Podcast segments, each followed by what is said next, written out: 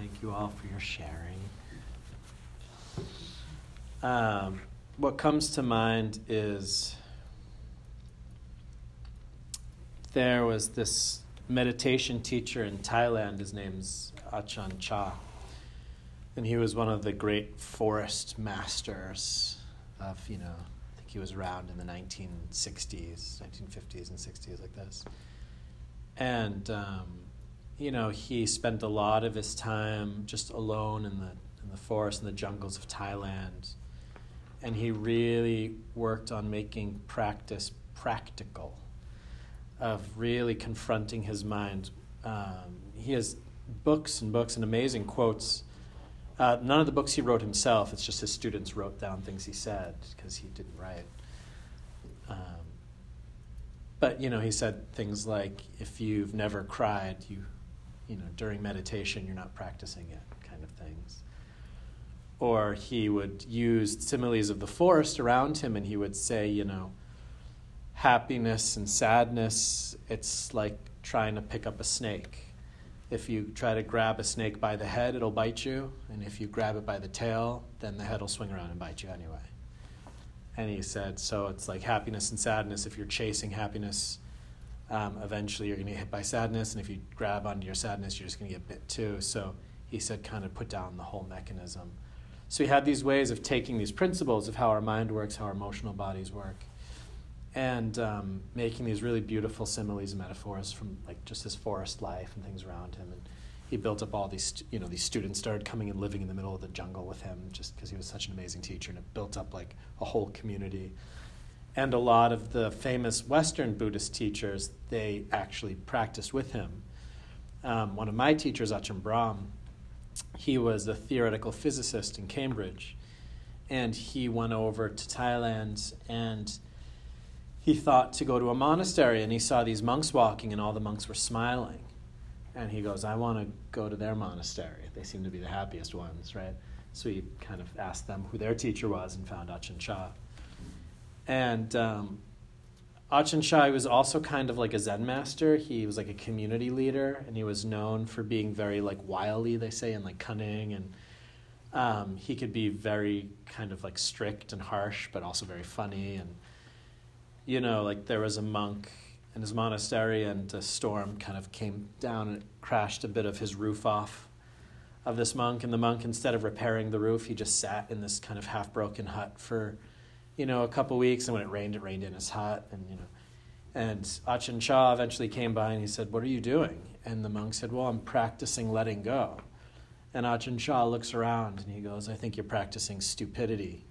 Clean your hut, you lazy monk you know, and he walked out, and you know, he had a way of just kind of getting right to the point of things, you know. Um, but one of his teachers once, one of his students once stood up, and he had questions and answer sessions that are also recorded in a lot of these books. And one of the students said, "You know, I see that um, sometimes you give us advice and you say do one thing, and then, you know, the next week you tell us to do the exact opposite thing." And he goes, I don't think you're enlightened at all. You know, and this was kind of like all the students like, oh, you know, you know, it's like to speak out against your teacher in Asia. It's like, oh my God, you know. And Ajahn Chah kind of looked at him and he's like, well, it's a good thing that I don't seem enlightened because then you'd stop looking for the Buddha outside of yourself. And he said, what I do is let's pretend that you're walking on a path in front of me and you're blind and I see you starting to walk towards the left and you're about to fall off the path into a ditch. So I tell you, go right. And you start heading right, but then you're getting to the other side of the road and you're about to fall off in the ditch on the other side. And I say to you, go left. And then you turn around and you say, well, which is it, right or left? And he said, well, it's both and it's neither. It's relative. It depends on where you are and what you need to hear. And this is one of those interesting teachings where it really brings up relationship and perspective. And that there's no one right or wrong way to do any of this. It's just what do we need now? What makes the most sense now? What's the instruction that we need now? So if I were to sit in this room I could take a lot of different lenses or different perspectives. So I could right now take the perspective of gratefulness. And I could sit and say, wow, this is so great that we're here together. This is wonderful that we have this church to practice in weekly. This is really this anchor for my week and for all of us to meet. And it's so great to have this really friendly community and snowing outside, but we're inside and it's warm. And, and I can look at everything with this gratefulness and let that build this positivity in my mind. I could also put on the lens or take the perspective of what needs to be done and I could look around and say, oh, this room could probably be swept a little bit more. You know, we could probably make some more of these nice Christmas lights around the room, some more atmosphere. Um, oh, we could probably, you know, get bigger cushions on these chairs or something, you know. And I could think of a million things that could be done that aren't done yet, right? And there's an infinite number of lenses that we can take. So, like we were saying before, it's like I can look around at this room and see how everyone in this room is really a special, unique, valuable person. I can look around this room and see, like, oh, we all need a lot of work. We're all kind of falling apart. I could look around this room and say, we're just bodies who are dying. I can look around this room and say, wow, we're bodies who are alive right now. How special. And each of those different ways of looking, each of those different perspectives and lenses and ways of using the mind, it'll bring up different emotions. It'll bring up different parts of my own belief system. It'll bring up different resistances. It'll also push me forwards in different ways. There's some times where the Dalai Lama, someone asked the Dalai Lama, you know, when's a good time to think about death? And he said, usually I just think about death when I'm feeling really inspired. Yeah, so the Dalai Lama, just when he's feeling really inspired, then he'll think about death and like what that process is like. He doesn't think about that when he's feeling depressed. He doesn't think about that when he's lying in bed at night. It's just when he feels inspired. That's when I'll take that lens and start to look through that lens. And this is what it means to become skillful with our mind is to everybody for themselves to know which of these lenses is the one to use at what time, kind of like what you were saying. It's like if you're sitting there and you're looking at, you're having these existential feelings, and you're like, this isn't helping me, I'm getting heavier, then you're like, well, what would be a more productive way to use my mind right now? Like, what actually feels like it's lifting me up and moving me forward? And that's called being skillful, that's called being mindful. That's like the next level of mindfulness. Mindfulness isn't necessarily like I'm sitting here and I, you know, I see the seltzer in my hand and I drink it and I feel the bubbles in my mouth and I swallow. You know, that's one level of mindfulness. It's just being present with my physical behavior. But really, the deeper level of mindfulness is what is my mind doing? What are the mental, we call in Buddhism, the mental formations that are coming up, and how am I reacting to them? How am I becoming overpowered or a victim of the things in my own mind? How much am I in control of my own mind? You know and that's something that we each need to look at is to realize that look like i have control over my mind. I can start to bring in different aspects. I can change the lenses and the filters. When i went to see tony robbins that was his like big thing. Actually if you really get into it his whole thing it's about just changing your perspective seeing that life is happening for you and not to you you know? It's like this life coach mentality. It's kind of like how do you get empowered well, you just change your whole way of thinking about something, and suddenly you're in a different space. So that's a really important thing for all of us to kind of recognize is just what is the lens that we have and which lens and how do we want to use the lenses. And not every lens is helpful for everybody. You know, so I totally understand. Like if I'm sitting here and I'm saying like, you know, we're all dying and that some people could just get pissed off at that. And they're like, I didn't come here to hear that I'm dying and I don't matter and I'm empty. Like I'm out of here. Like this is ridiculous you know? And i totally get that because some people they don't need to hear that. There's other people that are maybe a little bit more prideful that maybe like forget that kind of things. They maybe think that they're the best that a lot of people are really ego driven in this world. And if you looked at those people you know in the buddhist time he talked to the king and the king came to the buddha and he was like you know i have everything. And the buddha said oh and you're also going to lose everything someday. You know the buddha himself he talked about one of his past lives and he said in one of his own past lives, the Buddha had this ability to recollect his past lives. He said in one of his past lives, he was a king. and he was walking in this big kind of like ceremonial promenade through like the you know the, the gardens and the jungles and kind of going through with all of his people and he walked and they were walking down this long road and they walked under this mango tree and the mango had these amazing beautiful succulent mangoes full of mangoes and the buddha as a king he saw as they're walking to this tree he goes oh you know i'm going to come back later and I'm going to get, I'm going to sneak out. I'm going to get some of those mangoes for myself. They look so good. But he was in his, you know, promenade, so he had to keep going. But he didn't know that some of his, I don't know what they're called, his assistants or his people in the promenade at the way back, you know, when the king was way out of sight and they were kind of the last ones, they saw the mangoes too and they got sticks and they beat the tree and they got all, and all the mangoes fell out of the tree and they collected the mangoes and they took them and they ran off for themselves. And so later, when the Buddha snuck out and he kind of came, to the mango tree, ready to get his mangoes, the tree was just bare and it was broken and it was leaves and branches everywhere. And he was just like, what the heck, you know? And he just sat in this really intense feeling of, of loss, but also kind of realized, you know, I am a king and I have all of this money. And because of that, all of these robbers are always trying to get in here. I am a king and I have all of this power. And because I have this power, all these people are trying to like manipulate me and use me and maybe kill me. And he sat and reflected and he said, Although I'm a king and I have all of these things, everything that I have, it creates a negative pull towards it, right? Because I'm this rich, people want my money. Because I'm powerful, people want my power. Yeah? And he said, If I really want to live a life of peace, I need to actually let go of this. And he took off his crown, his robe, and he became like a, a wandering kind of spiritual like ascetic there wasn't buddhists at the time. But he became a spiritual practitioner and he gave up. He resigned from his position as king. He's like i'm taking off and i'm going to go wander as an ascetic. And people asked the buddha well who was your teacher?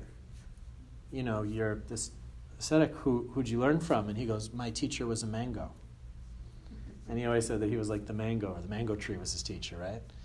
Because he as the king he really needed to know that lesson that you know life is temporary that all these things that i have that make me so special and important and powerful those are the direct cause of my suffering. And that was his lens that he needed to find liberation.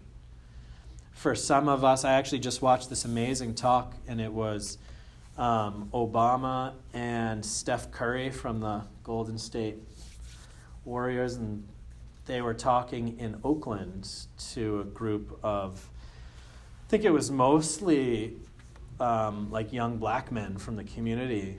And they were just talking, a lot of it was talking about, you know, how important it is to have a father, growing up without a father and what that means, and a lack of role models and community, you know, and they sat up there and their whole thing was to tell like this room full of like young men hey you know you're you are valuable. You matter. And I'm sorry that, you know, your fathers left you. I'm sorry that you didn't have those people in your lives that were supposed to tell you that you matter. So we're here to tell you you matter. You know, and people told Obama, you know, or people told Steph Curry, when they were young, they would never, he wouldn't have ever thought he could be president or Steph, he would never think he would be like, you know, like leading the all star game in basketball you know, but they had people that believed in them. They had they believed in themselves. They internalized that voice, and then they just kind of pursued it, and then they got to these different, really high stellar places. And the the medicine, if you will, the medicine for that room for those boys was to let them know, hey, you are important. You're valuable. Don't throw your lives out because somebody else gave up on you. That's their stuff. That's that's not you. You're amazing. You know, and that's what they needed to hear. And it was beautiful. It's great talk. Um, and that's kind of like what this is all about is that there's just so many different kinds of medicines right? I guess what this talks like about medicine. Is that like what is your medicine? What is the medicine that you need? What is your specific sickness? And then what is also the medicine for it? Uh, and as i came down you know some of you were talking about getting like a personal trainer right? Saying that yeah it's like you know i feel like i want to be more you know active and i want to do something but my specific problem is that like I can't motivate myself really. So you've recognized, you've kind of established here's my difficulty, and now I'm going to get a personal trainer, and that's going to be like my medicine. That's going to be the thing that's going to help me get better again and move forward. And what meditation hopefully does is that I wouldn't say that meditation itself is the medicine, although it could be. There's a lot of people that that's all they need is just to sit, you know, to shut up, to close their eyes, to not do anything, just to be here. Some, for some people, that's all they need. But what happens is we start to uncover deeper and deeper and deeper levels of that. Um, that we have things like resistance, we have things like these desires to do something that's not right here we have worry and doubt and just restlessness, general rest, restlessness, or kind of torpor, or just kind of dullness, right? That the mind just wants to go in all these different places. And it's up to us slowly over meditation times to just realize and acknowledge what those things are. So, like the question you were saying to me before, you know, that you're watching your thoughts go out like a clothesline, and it feels to be working for you but then that's thinking. So then are you not supposed to be thinking? And then it is working, but it's thinking. So is that right or is that not right? And when I hear that question, I see multiple levels. On the top level, you're looking for some kind of like a, it's okay or it's not okay answer. But if I go deeper into what is actually going on, I hear doubt. All I hear is that you're doubting. You're doubting your experience that you have an experience that seems to be working, and then you're doubting it because you think you've heard that you're not supposed to be or that something should be different. So, as a meditation teacher, I wouldn't even answer that question for you. I would just say, that sounds like doubt. Trust your experience. If what you're doing is making you more peaceful, do it. Yeah, I'm not in your mind. And the Buddha had this amazing ability where he could look at people and he could see, because he was enlightened, he could see exactly what people needed to hear. So in the Buddhist text, he would sit in groups like this and he would give a talk. And at the end of the talk, everybody in the room would be enlightened.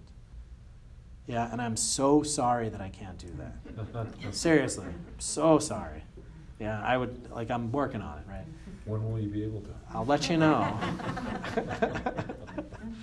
no pressure. And you know and that's and that's how it is right? Is that he could see people's minds so clearly. He could he was out you know he said like listen it's like if you're in quicksand and then somebody else falls right you were talking about quicksand earlier. If you're in quicksand and somebody else falls into quicksand next to you how are you going to pull each other out if you're both in it? Yeah you can't. He said you have to first get out of the quicksand and then you can pull somebody out. The buddha was out and he could pull people out I'm like in it, but maybe I have like an arm out or something. But my teacher said if you have a penny, you can share a penny. So my teacher said, you know, conversely, if you have anything at all to share, share it. Don't wait until you're the Buddha to share. Share as soon as you get it, because people need it. So that's kind of my approach, and I found that it works. But, you know, if we could see it clearly, it, it should be so simple. There's even a story that the Buddha, it was, I mean, take this for what you will, but there was two brothers. One of them, in the text they say he was of lesser faculty, so he was stupid. There was a stupid brother and an intelligent brother. So the intelligent brother became a monk, and the stupid brother also wanted to become a monk. And the intelligent brother looked at him and he said, You're so stupid. You're never going to, how do you want to be a monk? You need to like learn stuff and practice, and you have to memorize all these things. That's not going to work. And the stupid brother, he felt really like rejected and dejected, and he kind of felt all discouraged, and he decided just to like run away from home and just to leave. And you know, he was worth, he felt like he was worthless. He didn't matter. So he just packed up stuff and he started leaving. And the Buddha, again, being this amazing being, he had extrasensory perception, so he knew the story, what was going on. He had telepathy, he could see what was going on. In his, he, they used to talk about him scanning, that the Buddha would wake up in the morning, and with his divine eye, he would scan to see what's going on around him. Where could he, what, what are the conditions that are building around him that maybe he could go and best serve? And he saw this happening, and he goes, "Oh, there's somewhere for me." And he gets up and he walks, and as this, you know, man is walking, he meets him, and the man falls to the Buddha, and he said, "You know, I, I, uh, you know, I, I wanted to be a monk like my brother, but I'm just stupid and I can't." And the Buddha said, "You know, stand up, stand up." and he had like a white cloth, and he said, Hold this white cloth. And the man held it. And he said, Rub the cloth between your fingers. And then the man rubbed the cloth between his fingers. And he said, Now say again and again, out with the dirt, out with the grime. And then the stupid man just rubs his cloth, says, Out with the dirt, out with the grime, out with the. And, he, and Buddha goes, Okay, great. And he goes, Keep practicing. And he left. And the man just sat there and he just really intensely was doing this and rubbing his cloth and out with the dirt. And as he was rubbing the cloth and saying this again and again, he started to see that like the dirt and the grime from his hand started going into the cloth. And then the white cloth started becoming darker and darker and it started getting dirty. Started getting dirty. And he watched and he was watching this process happen. And something in his mind clicked. And he reached enlightenment. And he also, in his enlightenment, gained various superpowers.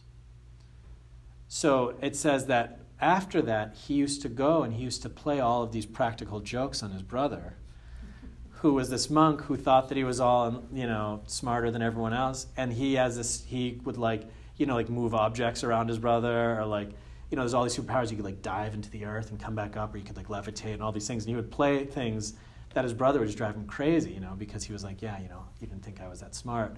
And it even goes into how did that happen? What was his past life? And they say that in his past life, the, the stupid brother, he was a dog, and that dog was walking around in holy sites. And I think it was actually at the time of the last Buddha. So Buddhas actually in the Buddhist canon, they come they come periodically. So there's not like this one Buddha and that was it. That this Buddha that we talk about, this is the seventh Buddha that there's been but they come very far spaced out. So the last Buddha, they talk about world cycles, so who even knows what that means? But they also talk about universal expansions and contractions, which sounds a lot like the Big Bang. But they talk about also then big collapses, that the universe is always just expanding and then collapsing again and again, which is what scientists now actually think is happening too. So it's interesting that you know the Buddha talked about this. But um, he said at the time of the last Buddha, that after that Buddha had passed away, they made kind of shrines and they put his relics in these shrines. And that the stupid brother, at that time, he was like a dog and he was walking around and he flung shit on, he shit and he flung the shit onto one of these shrines. And he was so happy to do that. It made him extremely happy as this dog that he flung the shit onto the shrine. He was wagging his tail, he was super happy. And this created a karmic basis of like that he made an offering out of joy to a Buddhist shrine. And that gave him enough karmic connection that at the time of the next Buddha, he was able to like connect with him and with this joy, you know, want to be his disciple. And that's that's like how that all connected and how it was possible. So also in Buddhism, if you really take the texts, it talks also about karma. And the Buddha goes how lifetime to lifetime to lifetime things change and we change and how our karma links all that and even the Buddha's two chief disciples, they came like a little bit later on, and all the monks got upset, and they're like, We've been here for so long, how come these two guys come and they get to be your chief disciples? And the Buddha's like, That has nothing to do with me. He said, In there, in the time of the last Buddha, they were both there and they made these huge offerings to that Buddha. And they said, At the time of the next Buddha, may we be his chief disciples. They said, In this life, we can't do it. But in next life, and the next time there's a Buddha, can we be his chief disciples? And you know, one of them offered food to the Buddha and his Sangha for seven days, and one held a, a big like banana leaf or something over the Buddha's head as he meditated for a week. He dropped in a samadhi for one week, and this monk held this, you know, protected him from the rain or something for one week. And after they made these offerings, they said, you know, by the power of this offering, by the merit of my offering, may I be his chief disciple in the next life. And so it was, right? They plugged themselves into that karma. So, also in Buddhism, we call it dana, which is donation. Giving is super important. So, like when I go to India, when I go to Bodh Gaya, where the Buddha is, the Buddha is, the Buddha was enlightened, um, I spend a lot of my time there just making offerings. I go around and I just I give things to people. I get a flower and I give it to a monk, or I get you know money and I give it to the monks to buy food with, or I buy cookies and I hand them out. That just giving and giving and giving. And then as I'm there, people are walking around and then they're giving you money and giving you stuff because everyone's trying to create merit, right? By making these offerings, by donating, you know, by being generous, generosity. Because it seems that karmically, if you make an offering out of pure mind, you, you, you can, not even out of pure mind, if you make an offering, you can also decide where that goes, where the energy goes. So if you make an offering to somebody, and then you say, by the power of this offering, may I reach enlightenment. Or by the power of this offering, may I be healthy and well. Or by the power of this offering, may I, whatever it is that you want, whatever you feel, you can actually connect that energy into movement, into direction. So that's part of like how the Buddhist belief system works with karma and movement, right? And um, you know, and I've made a lot of different offerings throughout my life, and I've made also these prayers like, "May I help people? May I reach enlightenment for myself and others."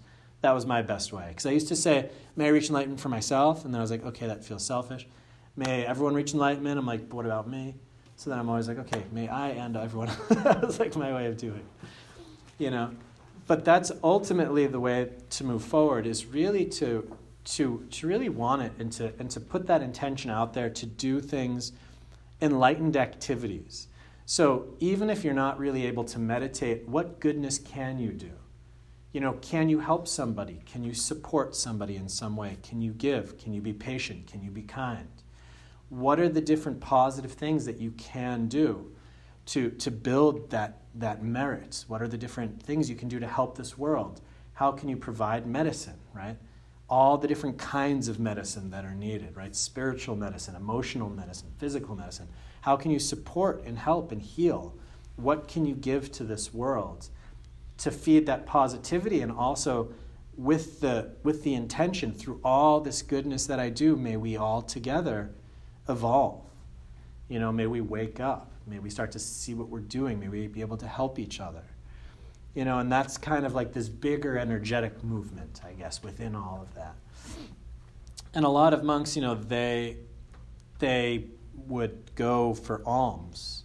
They, um, you know, our monastery, we actually had people that came and brought us food.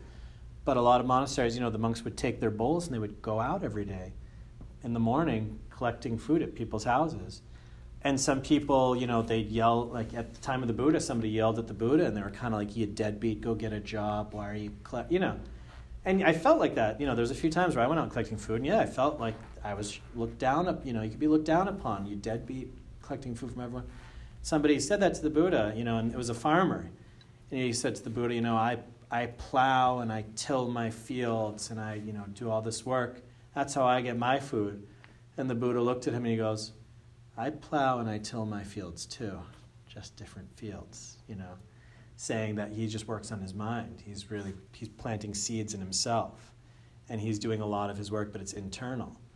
And by supporting the Buddha, you're supporting his work, but then you're also plugging into that karmic flow. So a lot of people they say just by making an offering to the Buddha, they, you know, j- jump started their practice, right? Or they reached a level of enlightenment or something and just kind of shot them off because they plugged in his stream, his practice stream, right? So take all of that for what you will, as much as that makes sense to you or feels like it's in line with your own experiences. But I'm happy that I told you anyway, because I think it's a good thing to know.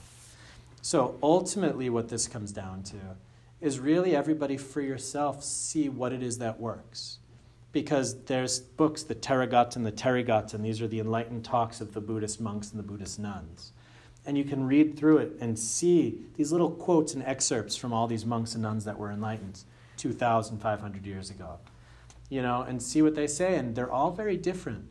And some of them said, you know, I, I lived out in the jungle and I, I woke up in the morning and I heard the cry of the peacock in the distance and I smelled the fresh air and suddenly my mind was freed you know, and it's like this person by, like I was saying at the beginning, like these lenses, by taking this lens of freedom, of living with the birds and the nature and the wild, it set them free deeply in their soul. They realized they were a part of everything and nothing was holding them back, and they were free.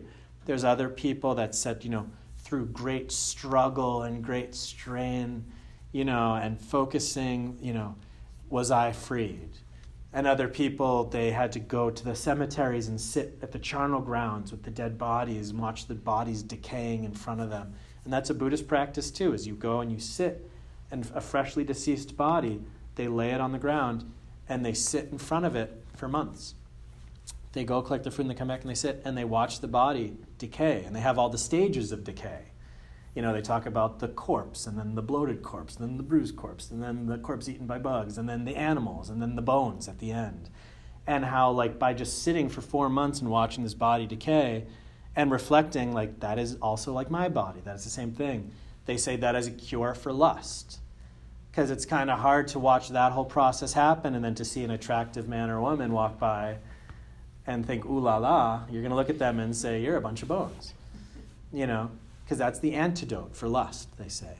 So in Buddhism, there's all these antidotes. Here's the antidote antidote for pride, antidote for lust, antidote for anger, antidote for laziness. Yes, you have to see in yourself what is my main what is holding me back? What is my main illness? What is my main weakness? What is my big blind spot? And then you have to find the antidote. And uh, meditation can help you find your blind spot and the antidote. If not, that's also what a Sangha is for, that's what other people are for. If any of you are in a relationship or if you have parents or kids, I'm sure they point your blind spot out all day long. You just don't want to look at it. Um, but other people can also help us see that if we're having trouble. But, um, but yeah, it's something we can work on together. But, but at least as you're meditating, see what is my mind doing? Am I falling asleep, right? Is my mind trying to clock out? Yeah? Or is my mind getting restless, just thinking nonsense? Or is my mind going to lust, things that I really want that aren't here? Or is my mind going to like aversion, which is like pain and hatred and anger? And am I just sitting here getting all pissed off for some reason, right?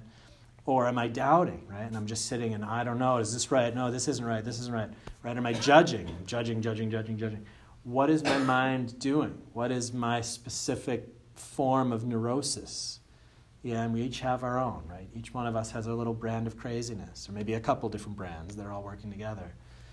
And it's really about identifying that, watching it, not engaging, seeing what my mind is doing, being passive, and watching the momentum, the karma flowing, flowing, flowing.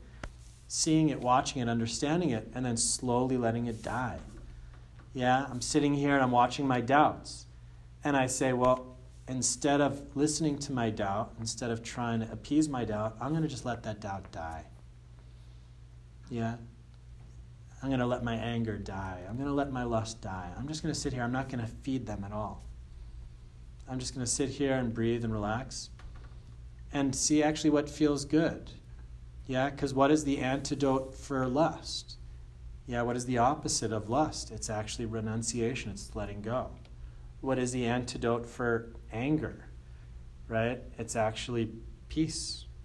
What is the antidote for doubt? It's trust. What is the antidote for restlessness? It's tranquility. The antidote for tiredness, it's wakefulness. So if I see that I'm feeling tired, just sit up a little straighter. Yeah? If I see that I'm getting really restless, then bring my mind down, feel my body a little more. If I see that I'm getting all upset, then maybe start focusing on thankfulness. If I see that I'm doubting, then start trusting a little bit more. Yeah, that how can I start bringing in the antidote? What does my mind need? How do I come back to that middle? Yeah, and this is what a, a, a master, right, a Buddhist master, a guru, something like that's supposed to be for. Fortunately, there's none of those in this room. So it's really up for us to be our own teacher, to be our own guru, be our own master. We have to watch our own mind and, and see what it needs. So I would say that that's probably okay for today. and uh, yeah, and let's meditate. So sit with your feet flat on the floor.